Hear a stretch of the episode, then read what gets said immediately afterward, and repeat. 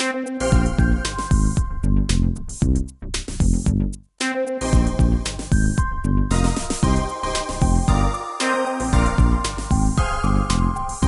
Welcome to NPI Tech Guys, your go to radio show for cutting edge managed IT services. Are you tired of unresponsive, slow service from your current IT provider? Discover a world where network security, data protection, and expert support come together seamlessly. Stay tuned to learn how to transform your IT experience and never worry about downtime again. Call us at 866 986 News and let's make IT great together. Happy to have you along, my fellow tech enthusiasts. I am Sam Bushman. We keep an eye on tech so you don't have to. Jay Harris is with me. Welcome to the broadcast, sir. Thank you, Sam. How's it going? Excellent. And dovetailing on the previous episode, we talked about the iPhone 15. When should you upgrade? What are the concerns? What are the great points? What, you know, we kind of broke it all down, told you that the iPhone SE um, is really a great, great, great deal. The iPhone mini being canceled quietly, kind of an interesting twist.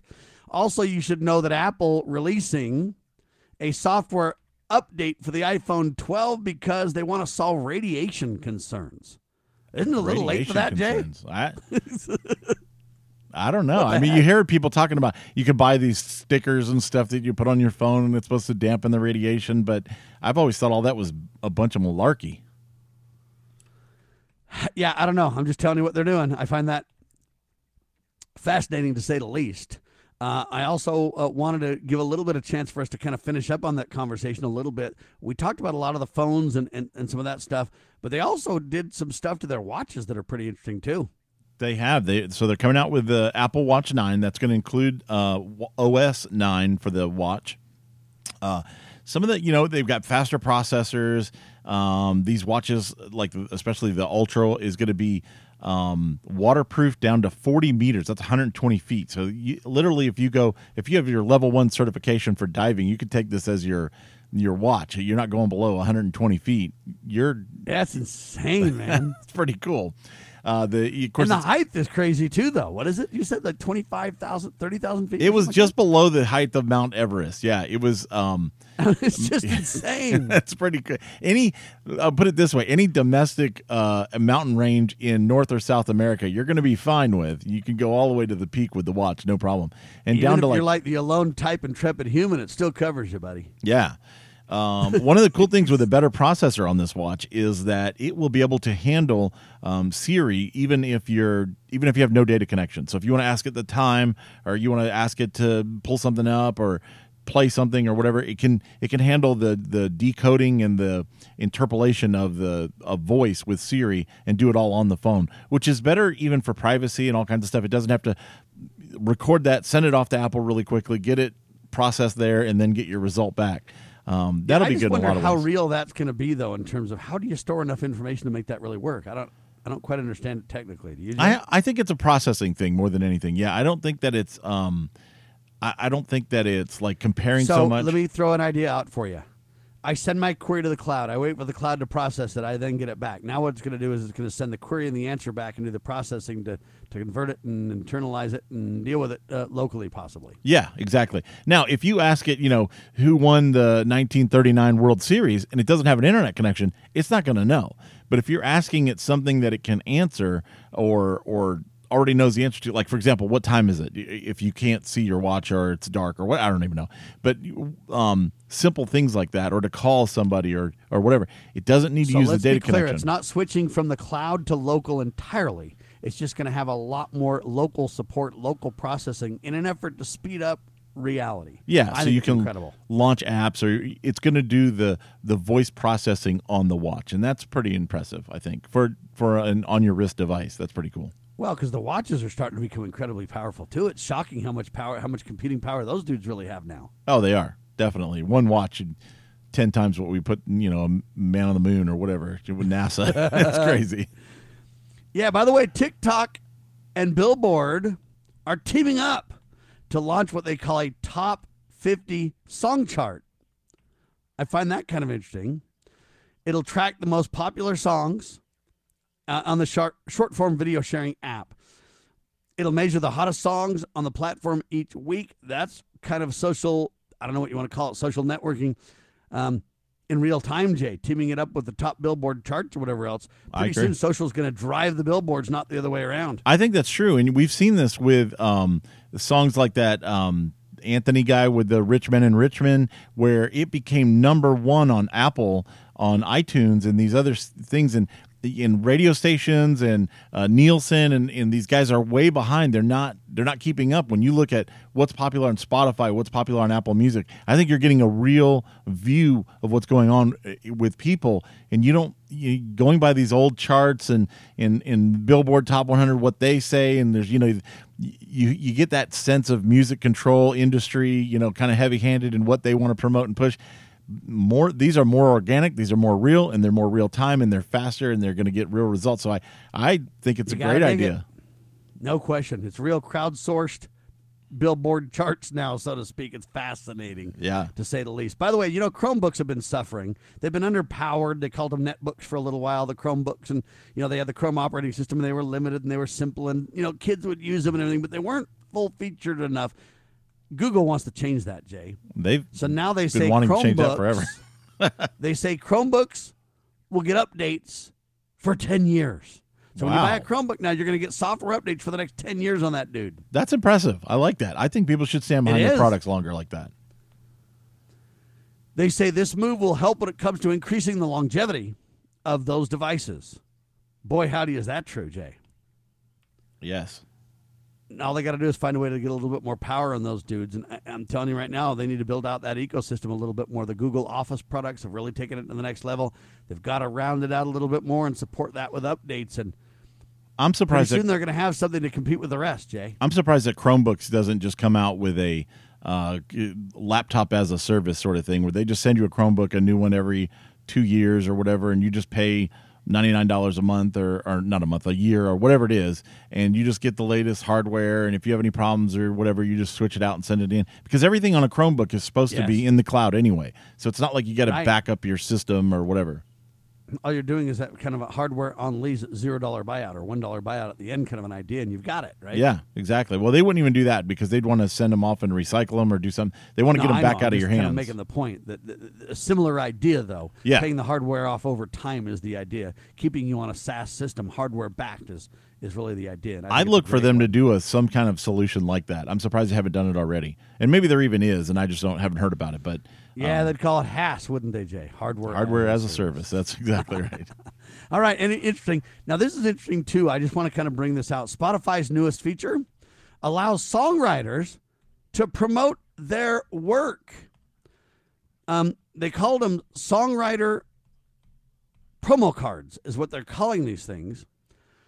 Um, and it's a support tool or an emotional tool for songwriters to highlight their songs and get discovered by new listeners and potential collaborators. My son is actually a musician. He's related, released some of his own music and stuff like that on Spotify and everything. Nice. This feature is huge for him and stuff. And I look at we're changing the game. Instead of just being hoping you get everything right to just become a rock star, you're starting to see more and more and more people become well, you may not be the rock star that, say, Taylor Swift is or something, but you know what? You can have a following of your own. And this new media stuff and the Spotify and some of these, uh, the internet, you know, you, you might have, you know, 200,000 fans. And you can say, well, that's nothing.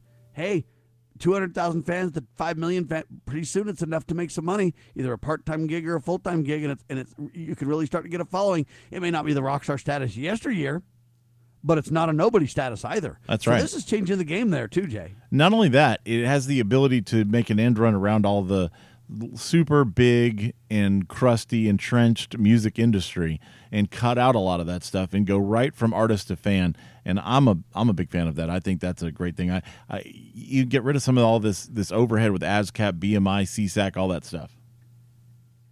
All right what else do we have today jay? Well, an interesting story um, out of China. Uh, Sinopec is one of uh, China's big oil companies there, and they are announcing they're saying that that peak gasoline demand for China has already passed because of EVs and that's electric vehicles. And China is just rapidly adopting electric vehicles. They say that they're already past peak gasoline demand for that country, and that it's all downhill from here. Do you believe it, Jay? I don't know. I think that I, I think that it's good marketing. I guess on one way. I don't know if I was an oil company, I would be promoting that um, because it seems like you you'd lose market share and and uh, you might have investors starting to back out. Um, so in that ha- sense, it doesn't it doesn't do that as far as I can tell. It doesn't do them any good to announce that. So maybe they're just kind of preparing people. But I think that you know fossil fuels are still here to stay for a long time, and um, especially in, in developing countries, China and India, that don't care or or have the the burden of EPA and all these other uh, extra guidelines. I I don't know that they're past their peak oil demand. I, that that may be optimistic on their part. Um, EVs can't go the distance is kind of the headline that I want to put to this topic for a second, Jay. Can electric vehicles go the distance is what people are really asking about this. And we're finding out that even the CEOs of these companies, you know, they really had these big to-dos and press conferences and um, the bottom line, though, is they're finding out that in the real world, the EV range just isn't there. If it's super cold, it can't handle it. If it's super hot, it can't handle it. If you can't get to a station near you, we don't have the infrastructure built out, it can't handle it. If you're really pulling a real load, uh, it can't handle it.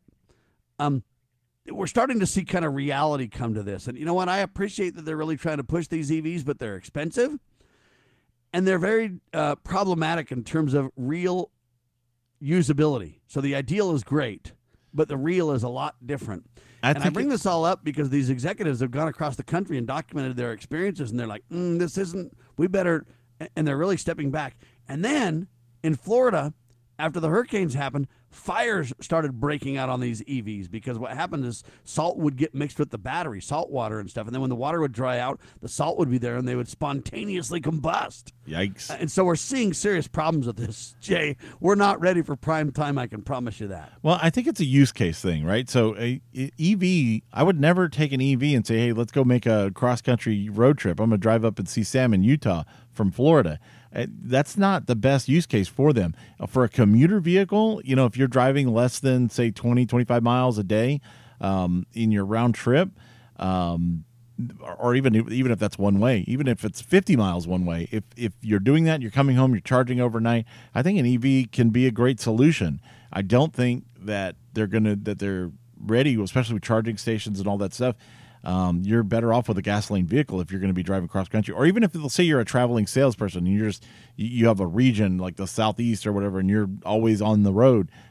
EV is not going to be your plan. You need a gasoline that you can fill up in five minutes to get back on the road. You got um, that right. The headline about that very point you're making says this Electric cars have a road trip problem, slow and unreliable charging. And that really kind of tells half the story for them to be an on the road vehicle. Now, if you have a, a fleet of vehicles that are just going to be local and some of those things, if they're not pulling a heavy load, if they're not in the super hot and super cold, they may be, you know, just fine.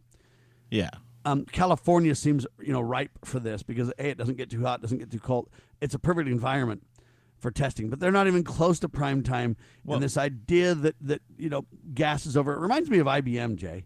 You know, back in the day, they said, oh man, IBM's done well, it's still around and thriving, right? Yeah. It's not what it once was, but uh, so uh, you're a long way from getting rid of the lightning cables, like we talked about last episode. You're a long way right. away from getting rid of gas powered vehicles as well. But that doesn't change as fast as you wish it might. The the big issue I'm seeing now with EVs is people are uh, bureaucrats are feeling like they're not getting the the gasoline taxes out of these people. So now you're seeing these these like impact taxes when you go to buy an ev and you go to register at the dmv and it may be $1200 because they're trying to charge all your taxes up front or there's going to be special taxes on people who have evs to make up for the road tax. And i think if you're trying to promote this stuff you should at least put a moratorium on that kind of stuff. I don't people there's a lot of like gotchas behind the scenes that people are complaining about and are starting to see. And there's well, a and lot what's of it going to take for me to charge my car tomorrow? Pretty soon there's going to be a tax on that where it's like, you know what, this is how much it costs to charge it, and here's the tax on that. They're going to, they're going to find their way, Jay. Well, there was a state, and it might even have been Utah, Sam, that was going to pass a thing that all EVs had to have GPS trackers in them so they could count the mileage that you actually drove on the roads and tax you accordingly. Yikes! Yeah. If Ladies that's not a privacy you, concern, we told on. you that Chat GPT and, and some of these, um, uh, you know, technologies aren't really ready for prime time because the the laws and society and expectations and protections and privacy isn't up to snuff yet. Well, the same thing's true with a lot of this EV discussion. You know, they're just not ready for prime time with a lot of these things, Jay. There's a lot of things to be worked out. Same thing with some of these driverless vehicles.